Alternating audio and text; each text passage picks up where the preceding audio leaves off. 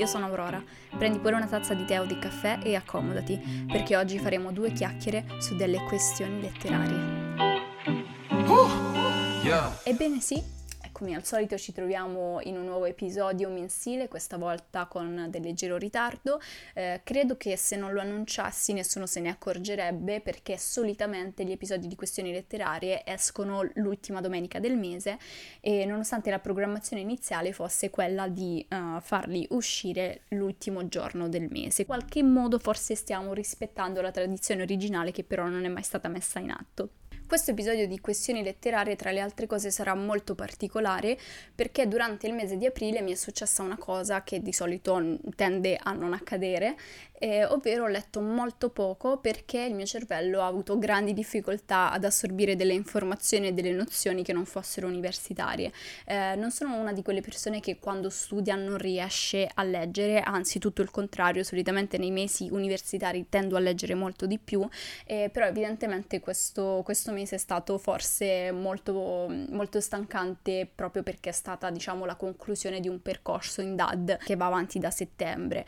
e per cui comunque seguire lezioni universitarie e quant'altro solo e unicamente online senza avere stimoli fisici è stato complesso, per cui evidentemente il mio cervello si è ribellato e eh, non mi verrebbe da dire che ho letto poco, ma non ho letto quanto leggo di solito. E soprattutto in questo episodio scelgo di fare qualcosa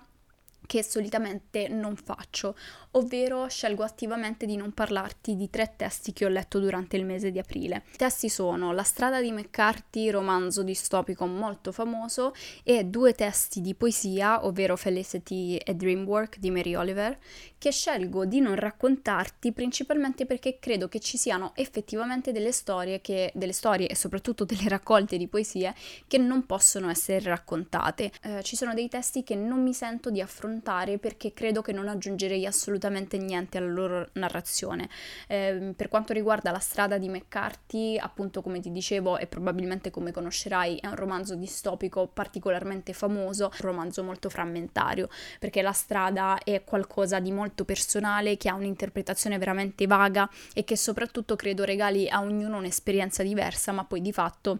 non, non, c'è molto da aggiungere se non quello che viene descritto. Infatti la strada non è un romanzo allegorico, metaforico, si può interpretare come meglio lo si crede, ma credo che quello che c'è scritto sulla pagina è poi effettivamente l'unica cosa che McCarthy voleva raccontare. E invece per quanto riguarda i due testi di poesia, semplicemente io personalmente non amo parlare eh, e raccontare delle raccolte di poesia che leggo perché per me non solo la poesia è qualcosa di veramente saltuario nella mia vita, ma è soprattutto qualcosa di molto personale alla quale mi rivolgo quando appunto il mio cervello fa i capricci oppure molto più semplicemente quando ho bisogno di avere delle parole un po' confortanti o delle parole in cui mi rispecchio, per cui andarti a raccontare queste due eh, raccolte sarebbe controproducente e probabilmente non ti invoglierebbe più di tanto. Comunque se ti interessa, Mary Oliver è una poetessa contemporanea che scrive moltissime poesie legate alle immagini della natura e in generale a uno stretto rapporto con tutto ciò che è effettivamente il verde. Quindi se magari ti interessa interessa il tipo di narrazione, io comunque andrei a dare un'occhiata. Detto ciò, come ti accennavo prima, nella puntata di aprile comunque discuteremo quattro romanzi che sono dei romanzi molto complessi e quindi forse col seno di poi ti dico anche bene che, parli- che parliamo di così pochi testi perché così ci prendiamo tutto il nostro tempo per analizzarli uh, per bene. Detto ciò, io ti ringrazio di essere qui, spero che continuerai ad ascoltare questa puntata e che ti terrà compagnia. La smetto di cianciare e passiamo subito al primo romanzo.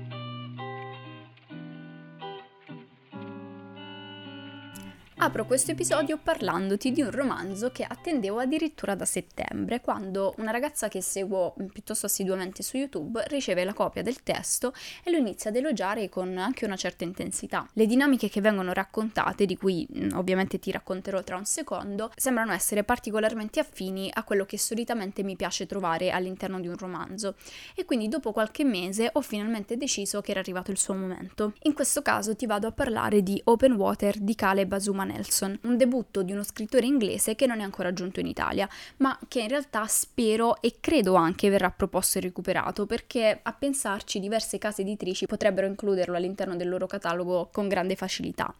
anche perché secondo me si cataloga leggermente in quella che ormai conosciamo come millennial fiction. Comunque, divagazioni a parte, il punto di Open Water qual è? Noi seguiamo la storia di due giovani londinesi che si incontrano in un pub a South London, quartiere noto per diverse cose, tra le quali la movida. E mi vorrei perdonare la terminologia boomer che adotto una volta sì e una volta no, ma vabbè. Insomma, questi due si incontrano, si piacciono e nell'arco narrativo della storia si innamorano. Di fatto Open Water altro non è che una storia d'amore, se non fosse che i due protagonisti sono due giovani protagonisti neri. Questo quindi, mh, mm, per forza di cose, cambia il gioco e leggere questo romanzo, ti devo dire la verità, mi ha fatto guardare eh, anche la cosa più universale, il sentimento più universale che esista, che è l'amore, con gli occhi stupiti di chi ancora ha veramente molto da imparare. Infatti il punto forte del romanzo è a mio parere la capacità che ha Nelson di sottolineare per il suo pubblico ovviamente il modo in cui la storia d'amore tra due persone che non sono bianche non potrà ovviamente considerando le situazioni sociali attuali, mai essere raccontata e catalogata solo come tale, quindi solo come una storia d'amore e soprattutto non potrà mai essere raccontata nella stessa maniera e con le stesse dinamiche di quelli che sono, eh, diciamo, i trope del, del genere. Uno degli aspetti più intriganti di Open Water è il modo in cui questi due giovani si trovino coinvolti a dover gestire normalmente la loro vita,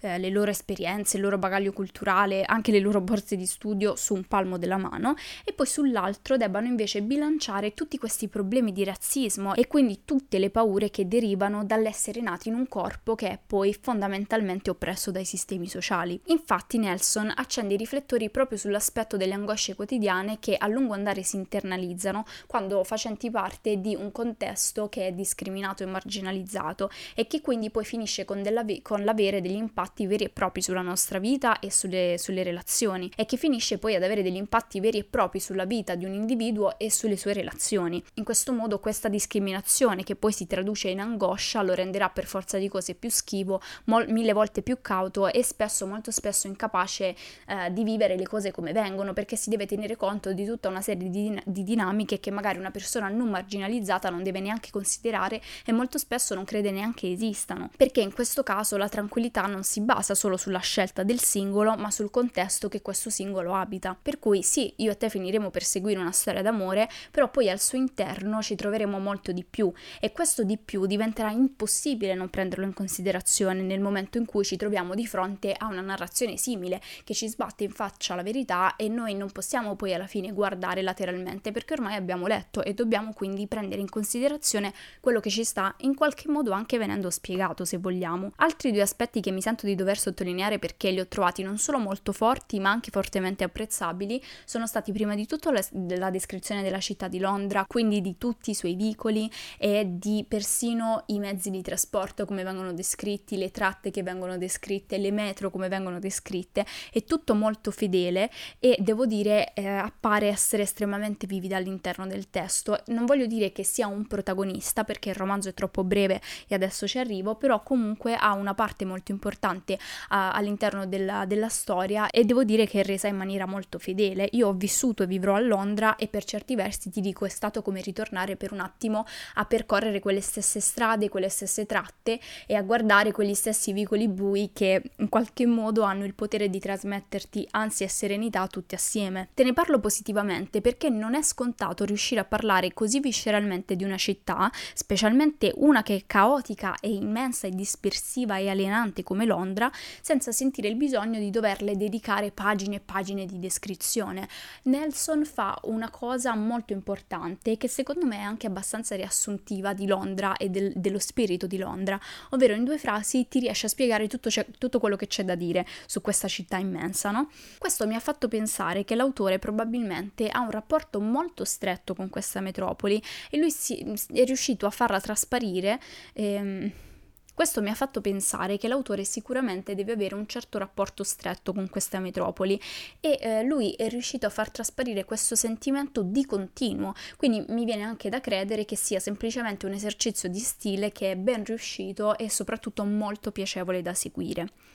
La seconda cosa di cui voglio parlarti in termini entusiastici è la vulnerabilità del protagonista. Noi seguiamo un uomo all'interno di questa storia e già questo secondo me è abbastanza rivoluzionario perché di solito nella millennial, fi- nella millennial fiction le protagoniste sono sempre donne e in generale quando si tratta di raccontare una storia d'amore molto raramente troviamo come, come protagonisti degli uomini che effettivamente narrano tutto eh, il processo di innamoramento. Molto spesso quindi noto come frutto di tante dinamiche e preconcetti della nostra società, questa tendenza a non permettere ai propri personaggi maschili, inseriti nel contesto di un romanzo mm, romantico prettamente, ehm, non, non, viene permesso loro di essere sensibili, non viene permesso loro di temere il mondo, non viene concesso loro di piangere e soprattutto a tratti temono proprio quelle emozioni, a, a tratti anche il pianto stesso viene vissuto come una, una delle cose più abominevoli che un uomo possa fare. In open water questo non accade il protagonista non, non direi che è una persona a stretto contatto con se stesso, ma è proprio in questa sua difficoltà che lui manifesta anche abbastanza continuamente, in questa sua frustrazione che prova magari proprio quando non riesce a piangere e piuttosto smette di comunicare, che si evince questo animo fortemente sensibile e quindi si dà la possibilità non solo al lettore ma al personaggio stesso di esplorare tutto un ventaglio di emozioni che risultano essere per chi legge una boccata d'aria fresca in realtà. E quindi mi sentirei di fare un appello a tutti gli autori e a tutte le autrici, lasciate ai vostri personaggi maschili il tempo di processare le cose e lo spazio per soffrire, perché ce n'è bisogno e ne hanno bisogno anche i vostri personaggi. Tutto quello che ho detto fino ad adesso lo sento dalla prima all'ultima parola e infatti questa è la parte in cui sono costretta a dirti che nonostante tutto questo romanzo non è rimasto con me. Te lo dico alla fine perché mi sembra giusto che sia così, essendo stato il classico caso di non sei tu, sono io. Sicuramente avrò scelto un momento sbagliato, probabilmente cercavo qualcosa di più immersivo di quello che un romanzo di appena 150 pagine può essere eh, capace di darmi. E eh, questo mio mancato capire le mie stesse esigenze letterarie eh, mi ha reso più facile individuare quegli aspetti che per me eh, sono stati una sorta di colpo di grazia, come una sorta di convinzione finale per dirmi sì, è vero, non sei tu, sono io, ma forse sei anche un po'. Tutto quello che vorrei sottolineare è di non mi verrebbe neanche da dire negativo, diciamo più non particolarmente forte, quindi mh, quello che vorrei sottolineare riguardo agli aspetti più deboli del romanzo è tutto riassumibile in un problema singolo, ovvero la lunghezza del testo. Io mi definirei una fan piuttosto accanita dei romanzi brevi, che secondo me sono tra i più complessi da scrivere, molto più complessi forse di un romanzo di 800 pagine, o quantomeno ci sono delle complessità diverse in uno e nell'altro. La difficoltà del romanzo molto breve sta nel fatto che tu devi essere capace di condensare una serie di caratteristiche caratteristiche all'interno di 200, di 200 pagine al massimo. Con Open Water Nelson purtroppo non riesce a scriverne uno che rientri in questa categoria e continua a mancare occasioni su occasioni di approfondire, capire, ascoltare, lasciare che i propri personaggi possano vivere i loro conflitti nella maniera non solo più profonda, ma anche più eh, apprezzabile da leggere, perché nel momento in cui tu scegli di piazzare un conflitto all'interno della tua narrazione e cerchi di creare un momento di pathos, devi concedere al lettore di vivere quel pathos, di lasciare che lui abbia, lui o lei abbia un'esperienza completa con quel tipo di tensione lì. invece questi possibili momenti di tensione che ci sono si dissolvono e diventano soffi d'aria che appena appena ti pizzicano la pelle ma non sono in grado di farti sentire freddo, anzi a stento non li percepisci, come questa sorta di brivido estivo che ti promette poi del fresco ma viene sopraffatto dai 35 gradi all'ombra. Open Water in troppi momenti secondo me fa proprio questo,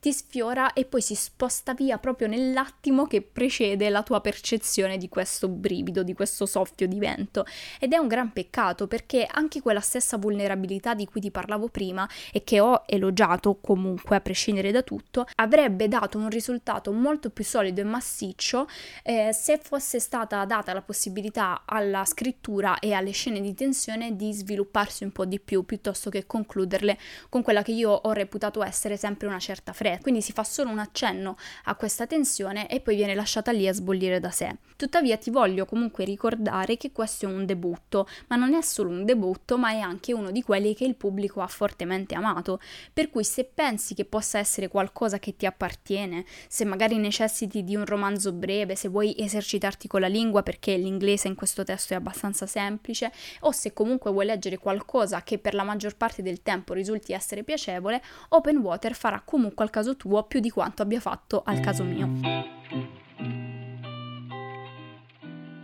Per parlarti di questo libro ho deciso che proveremo a suonare ad orecchio e vedremo cosa ne esce fuori, proprio perché questo mese non ho grandi libri di cui parlarti o quantomeno sono dei grandi libri ma non c'è una grande quantità eh, che devo smaltire in questo episodio, ho deciso di prendermi del tempo eh, anche per far in modo che alcune riflessioni vengano fuori più come flusso di coscienza che come note ben studiate. E credo che questa sia una scelta più che corretta soprattutto per questo libro perché perché adesso ti parlerò di um, Piranesi di Susanna Clark e eh, io sono piuttosto sicura che adesso tu avrai avuto due reazioni possibili. La prima avrai roteato gli occhi perché non ne puoi più di ascoltare eh, pareri su questo romanzo e la seconda eh, forse è stata quella di affrettarti verso il dispositivo che stai utilizzando per ascoltare questo episodio e cercare in tutti i modi di spegnerlo perché magari non vuoi spoiler. E proprio su questo ci tengo a rassicurarti perché il mio parere su Piranesi sarà totalmente totalmente privo di spoiler,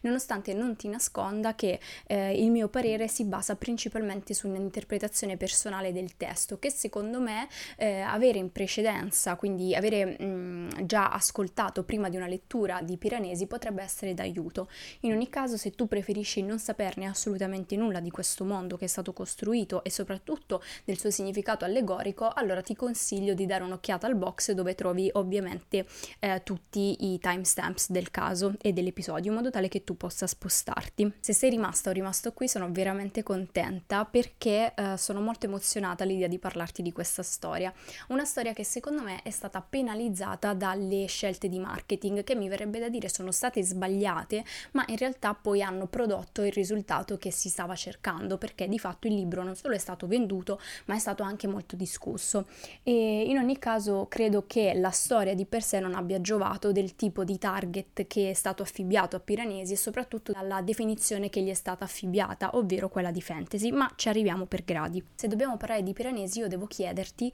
di immaginare qualcosa e nello specifico ti chiederò di immaginare una casa. Questa casa è gigantesca, più che essere una costruzione è in realtà un luogo, uno spazio liminale che ti dà la sensazione di essere al suo interno e allo stesso tempo di essere da tutt'altra parte. Questa casa, che chiameremo così per questioni di comodità e brevità, è costruita su tre livelli. Il primo livello è quello che è occupato dai saloni inferiori, ovvero quello che Piranesi chiama il regno dei mari. Il secondo livello invece è occupato dai saloni superiori, che anche qui Piranesi chiama e riconosce come il regno delle nuvole, perché di fatto nei saloni superiori c'è tutta la parte che riguarda il cielo, la pioggia e in generale le condizioni atmosferiche che uh, circondano la casa. E infine abbiamo i saloni di mezzo, quelli che Piranesi in questo caso riconosce come quelli appartenenti agli uomini e agli uccelli. All'interno di questo spazio gigantesco, munito di colonne,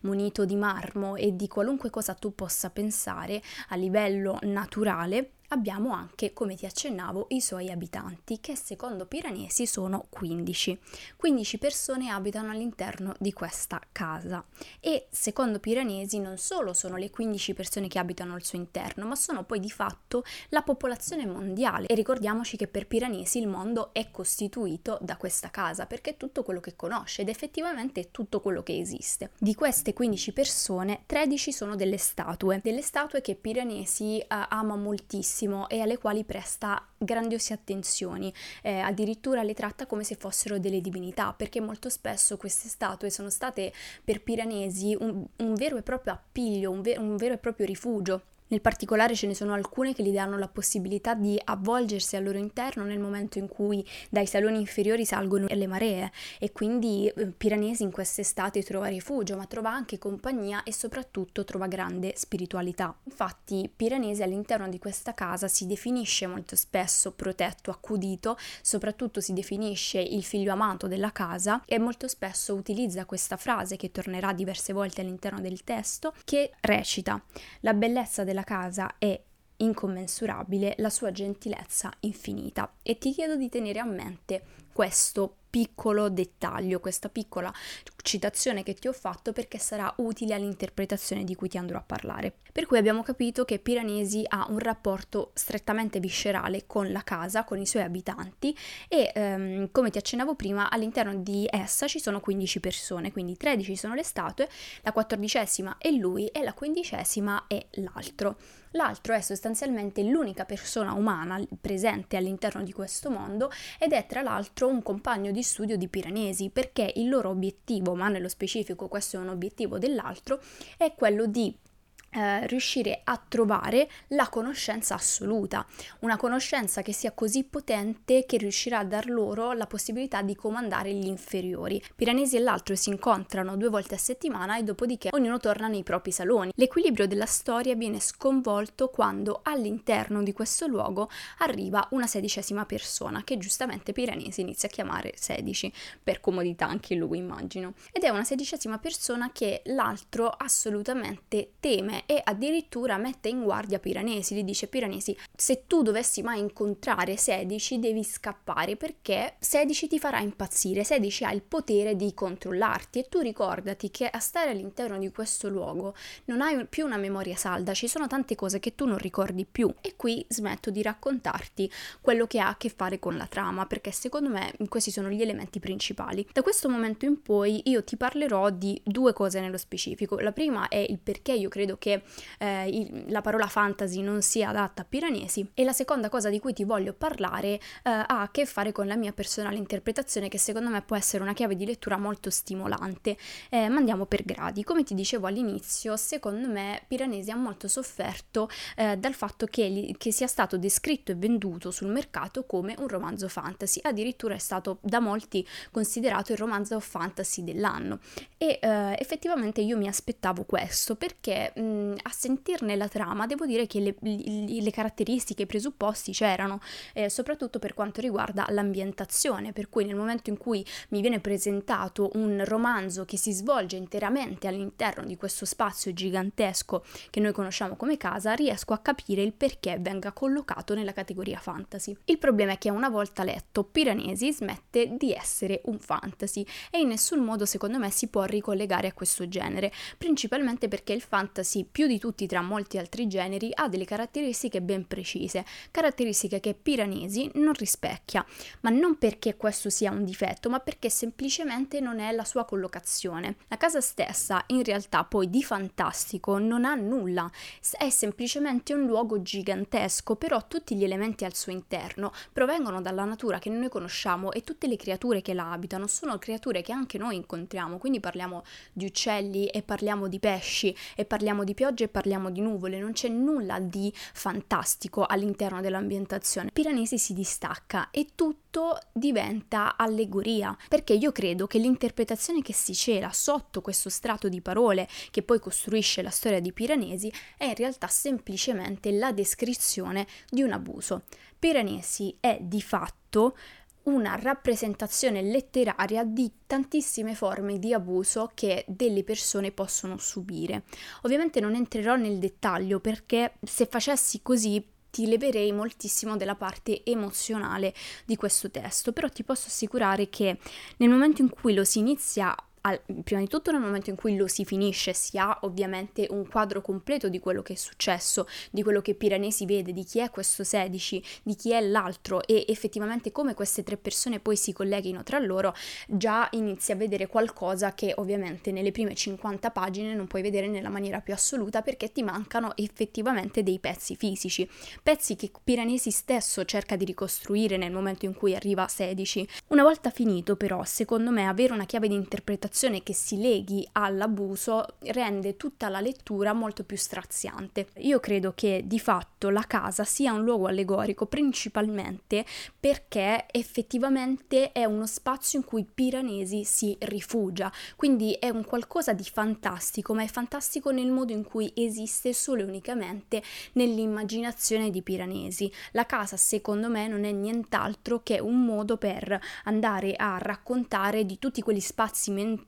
che noi ci andiamo a creare nel momento in cui dobbiamo rifugiarci da qualcosa di più grande di noi. Nel momento in cui tu hai questa chiave di lettura, devo dire che eh, la storia cambia completamente e assume tutto un altro sapore. Sarò molto sincera con te e ti dirò che fino alla fine di questo testo io non avrei mai pensato di riconoscerlo come uno dei libri che più mi hanno fatto pensare, che più mi hanno tenuta legata a sé de- di tutto l'anno, perché seppur io abbia letto delle storie magnifiche, delle storie che mi sono rimaste dentro, nessuna è stata in grado di farmi uh, sentire questa necessità di tornare indietro e sfogliare di nuovo le pagine e, e cercare di riprendere in qualche modo tutti quei fili di pensiero che avevo avuto e che poi alla fine si sono collegati. È necessario secondo me che Piranesi si legga in chiave metaforica, perché ti dico già da adesso che se tu comprerai Piranesi e cercherai di capirlo e di interpretarlo in termini di una storia fantasy e soprattutto se cerchi una storia fantasy all'interno di questo romanzo, non so quanto poi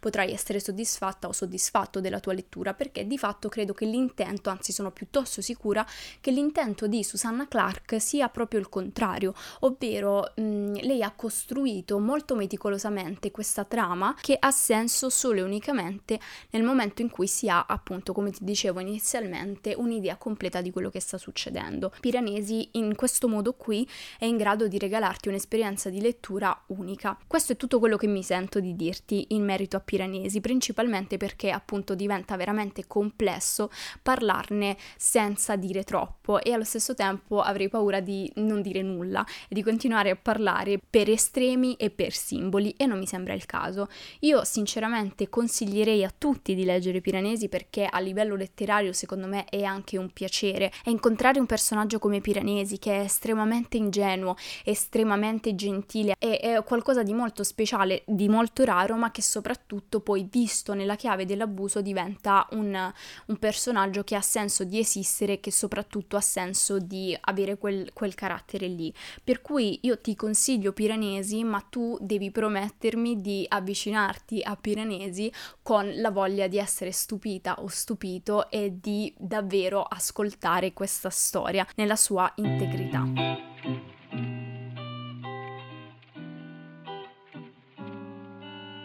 Procediamo adesso con quello che è stato uno dei romanzi più belli che ho letto letto questo mese, soprattutto uno di quei romanzi che secondo me è perfetto per la stagione. Ti voglio parlare, e spero di farlo nel miglior modo possibile, di Archivio dei bambini perduti di Valeria Luiselli, un romanzo che ha vinto una quantità di premi piuttosto importante e che a suo tempo, nel momento in cui è stato rilasciato, effettivamente ha fatto molto parlare di sé. Tuttavia, nonostante ci sia stato comunque una sorta di clamore attorno a questo romanzo,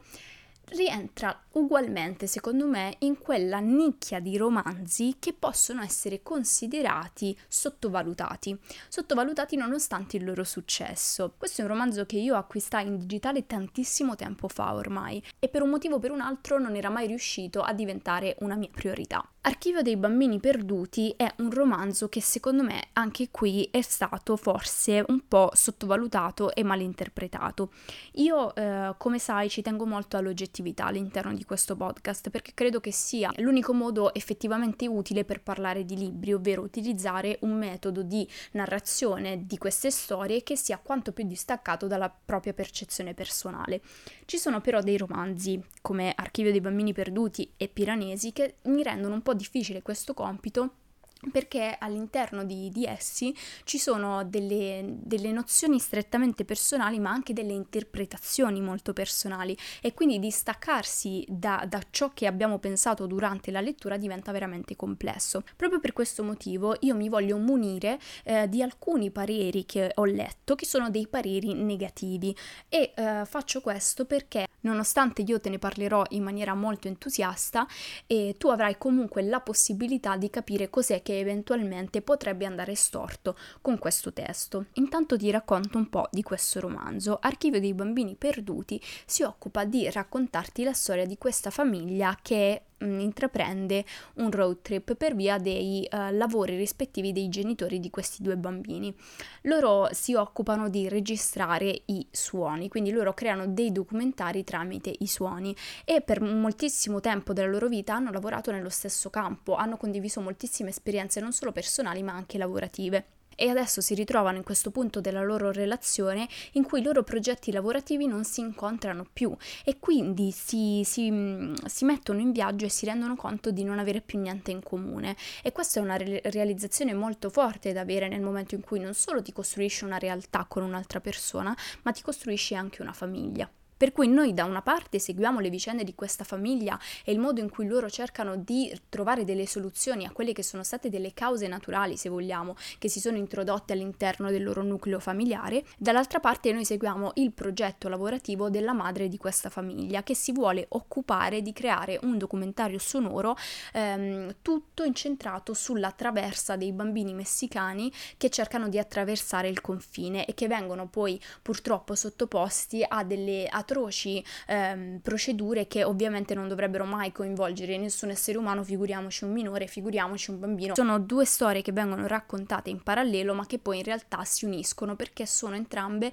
parte di tutto quello che Valeria Luiselli voleva raccontare. Tra le altre cose io credo che uno degli elementi più forti di queste due narrazioni è che sono entrambe veramente intrise profondamente di amore. Tutto quello che viene raccontato è ornato da questa passione costante che i genitori hanno nei confronti dei figli, i figli nei confronti dei genitori, i genitori nei confronti del loro lavoro, i genitori nei confronti l'uno dell'altro, perché un, un, un aspetto molto positivo di Archivio dei bambini eh, perduti è proprio il fatto che metta in luce come nonostante certe volte le cose si sfaldino, non debbano necessariamente rompersi. Infatti Archivio dei bambini perduti è una storia di crescita e di formazione nonostante i suoi protagonisti siano principalmente degli adulti, perché nonostante poi ad un certo punto noi seguiremo seguiremo eh, per un circa un centinaio di pagine anche la storia dalla prospettiva dei figli, devo dire la verità, eh, il tutto rimane marginale, anche la narrazione del bambino che avviene a un certo punto della storia rimane sempre molto legata a quello che stanno purtroppo perdendo e allo stesso tempo che stanno cercando di fare i genitori.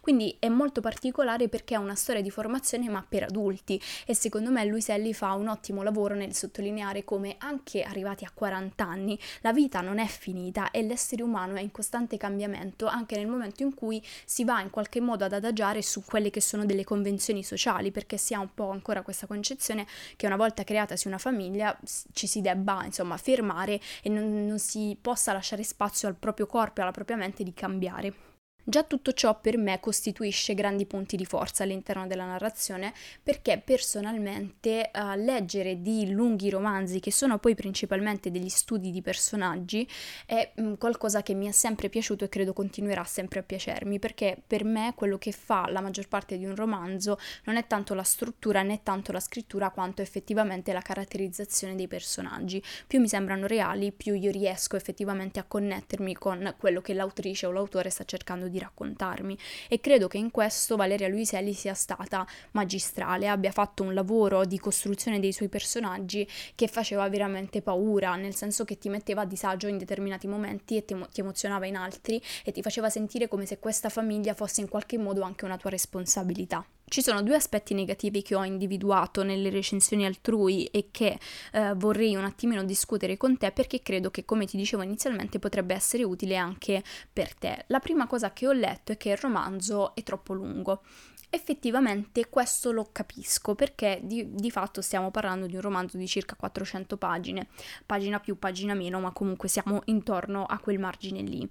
e eh, mi rendo conto che possa ad un certo punto rivelarsi una narrazione un po' lenta perché all'interno di questo romanzo non avviene nulla, avviene tantissimo a livello emozionale però poi a livello di fatti c'è solamente un piccolo evento, cioè non è un piccolo evento, però è semplicemente un evento che può essere considerato come scatenante eh, di una rivoluzione del, del plot della storia. Per il resto rimane tutto molto simile, tutto quello che accade è molto ciclico, le cose che vengono dette sono cicliche, quello che viene provato invece no, quello che viene provato cambia continuamente, quello che prova la madre, quello che prova il padre e soprattutto quello che provano i bambini, che sono secondo me uno dei, rom- uno dei punti più forti anche qui del romanzo perché sono estremamente credibili, fanno molto sorridere ma allo stesso tempo Valeria Luiselli è riuscita ad unire quell'innocenza caratteristica dei bambini alla la stessa profondità d'animo che hanno. Proprio per questo ha senso che il romanzo si dilati così tanto, perché come ti dicevo prima, effettivamente noi stiamo, a,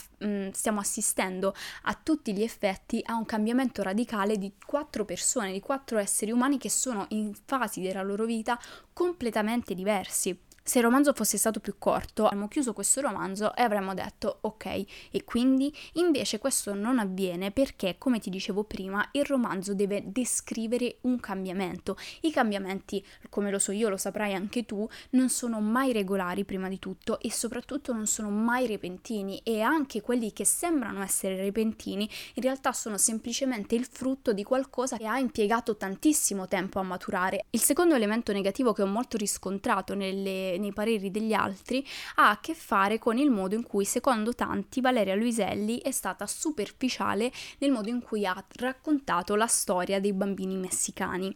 E a me questo commento ha fatto molto sorridere perché effettivamente la storia dei bambini messicani è parte integrante della storia, ma non è parte integrante della storia nel modo in cui Valeria Luiselli voleva raccontare quello. Valeria Luiselli voleva raccontare la storia di una famiglia. E come ogni famiglia composta da esseri umani, è chiaro che questi esseri umani abbiano degli interessi, delle passioni, qualcosa che li, li spinga ogni giorno ad alzarsi, a svegliarsi, a continuare a lavorare, perché se così non fosse saremmo, penso, tutti morti. Il fatto che venga menzionato un tema sociale così particolare all'interno del testo non vuol dire che quello debba necessariamente essere il focus della storia, perché Valeria Luiselli, se poi effettivamente si va a scavare nella sua bibliografia, che personalmente voglio recuperare, nella sua integrità, ha scritto diverse volte e soprattutto ha scritto diversi saggi proprio sull'argomento dei bambini messicani, quindi di tutto quello che devono attraversare e subire. Per cui se si vuole leggere qualcosa di più approfondito della stessa autrice, secondo me si, si deve semplicemente andare a cercare da un'altra parte. E soprattutto non credo si possa tacciarla di superficialità solo perché effettivamente non ha dedicato il, il, romanzo nella sua interezza a questo aspetto qui. Io ho come l'impressione che molto spesso si tende a dimenticare che un personaggio è reso forte non solo da una buona caratterizzazione della sua personalità, ma anche da una buona caratterizzazione dei suoi interessi. E secondo me in Archivio dei bambini perduti gli interessi di queste due persone sono l'elemento chiave, sono la cosa più importante, sono tutto ciò per cui loro si alzano la mattina. A certe volte le, possi- le passioni che loro hanno si trasformano in ossessioni e arrivano a superare il bene che loro provano nei confronti dei loro familiari, come succede nel momento in cui il padre sceglie di intraprendere un viaggio totalmente diverso solo per uh, inseguire un sogno di un documentario che lui sta effettivamente costruendo nella sua mente. La passione all'interno di Archivio dei bambini perduti è fondamentale, è un punto cruciale che non può essere sottovalutato. È chiaro che per questo non si potrà dare spazio al motivo per cui quindi non viene dedicato tutto lo spazio alla questione dei bambini messicani è che quella questione lì è semplicemente uno strumento che Luiselli utilizza sì per fare delle riflessioni che ci sono e sono anche molteplici secondo me, ma che semplicemente utilizza per rafforzare quella che è la personalità del suo personaggio. Mi ripeto, Archivio dei bambini perduti è di fatto un romanzo corale ed è un romanzo di personaggi. Quindi se tu sei un'appassionata o un appassionato di questo tipo di storie come lo sono io, mi sento veramente caldamente di consigliarti di leggere Archivio dei bambini perduti perché secondo me ti può regalare delle emozioni sia a livello di scrittura sia a livello di struttura, con i suoi inserti fotografici, i suoi inserti di mappe di scatole che vengono descritte nel momento del trasloco, che secondo me difficilmente scorderai. Incredibile ma vero, siamo già giunti all'ultimo libro di questo episodio di aprile e io direi forse di goderti questo momento per il semplice fatto che credo non succederà mai più.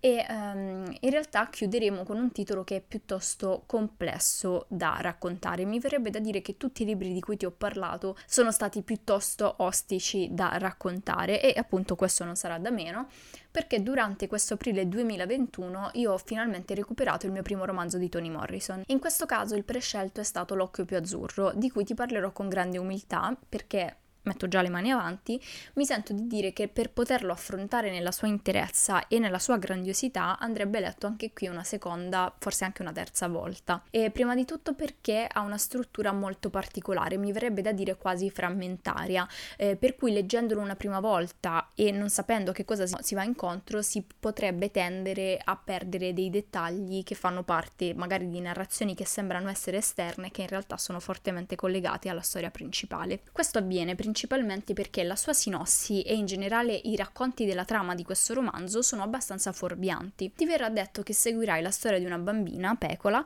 una ragazzina nera che ha come più grande desiderio avere degli occhi blu e più nello specifico in realtà di essere una ragazzina bianca. Però la caratteristica dell'occhio blu diventa sostanzialmente una sua ossessione, un'idea immaginaria in cui lei trova rifugio quando i suoi genitori litigano, quando gli adulti si dimostrano molto diffidenti con lei per via del colore della sua pelle pelle e così via. Mentre io mettevo assieme tutti i miei pensieri su questo romanzo, ho trovato un'intervista di Toni Morrison, che è molto facilmente reperibile su YouTube, in cui racconta la nascita di questo romanzo. Morrison infatti dice all'intervistatrice di aver sentito la necessità di leggere questa storia, quindi la storia di una bambina che mh, ha così tanto razzismo internalizzato che non si rispecchia in se stessa. Si è ritrovata mh, a doversi fronteggiare con il fatto che nessuno avesse scritto un romanzo del genere, in cui la percezione del proprio io viene distorta a tal punto eh, che diventa impossibile conviverci. In quell'intervista, tra le altre cose, Morrison racconta di come nel momento in cui scriveva L'occhio azzurro era fortemente infelice, per cui lei ha preso questa infelicità e ha scritto una storia che lei come lettrice, prima ancora che come scrittrice, aveva necessità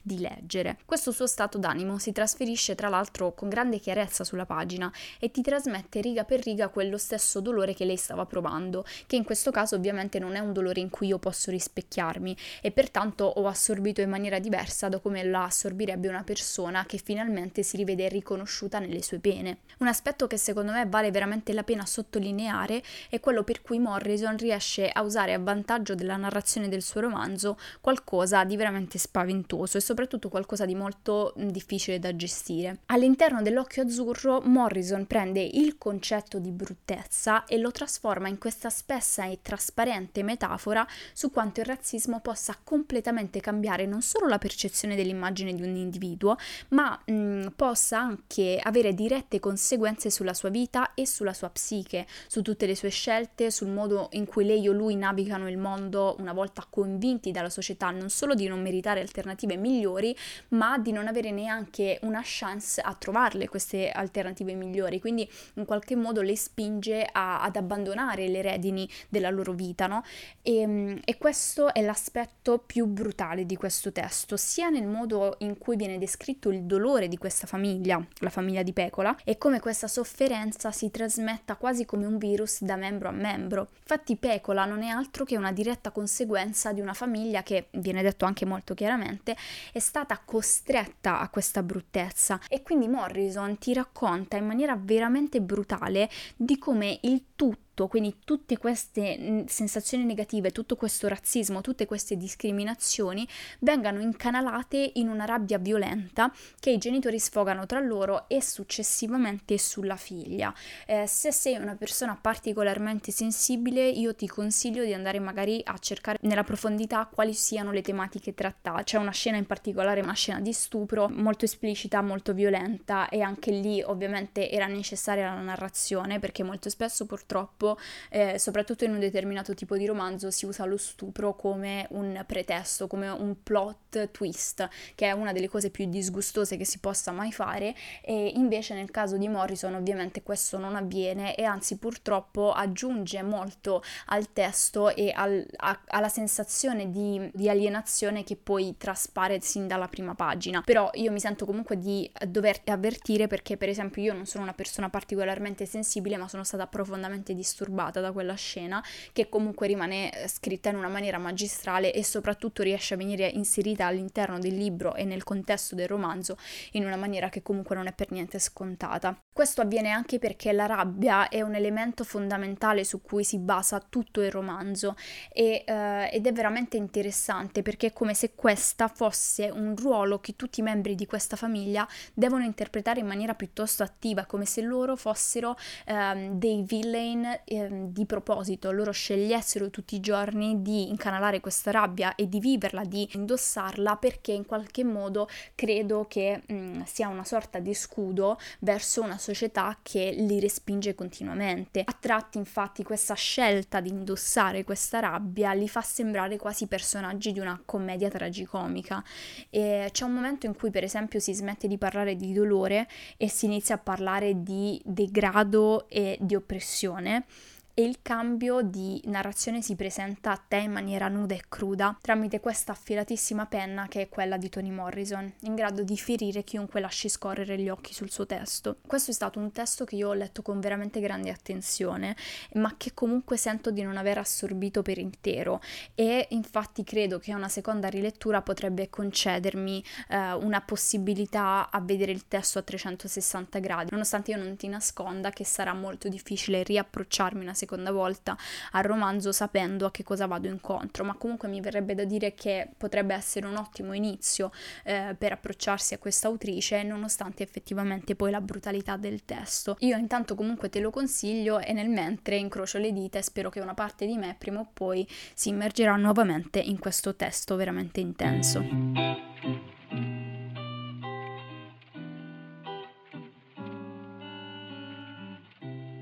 Siamo giunti incredibilmente al termine di questo episodio di Questioni Letterarie. Non so poi di fatto la puntata che stai ascoltando quanto lunga sarà, ma al momento io in qualche modo ho lo stesso un'ora e dieci di registrato. E questo vuol dire che nonostante io abbia parlato di quattro libri, sono stati dei libri molto intensi e eh, devo dire la verità, nonostante non sia stato un mese particolarmente pieno e proficuo dal punto di vista delle letture, mi sento di dire che quelle poche che ho fatto sono state state molto sostanziose e mi hanno regalato grandi gioie. Per cui io comunque spero di averti dato nuovi spunti di riflessione se hai letto magari dei libri come per esempio Piranesi e eh, spero sinceramente di averti magari dato anche qualche nuovo spunto di lettura stesso. Detto ciò io ti ringrazio come al solito per aver ascoltato anche questo episodio, ti ringrazio per il supporto e come sai ti aspetto il mese prossimo per una nuova puntata di Questioni Letterarie. Ciao!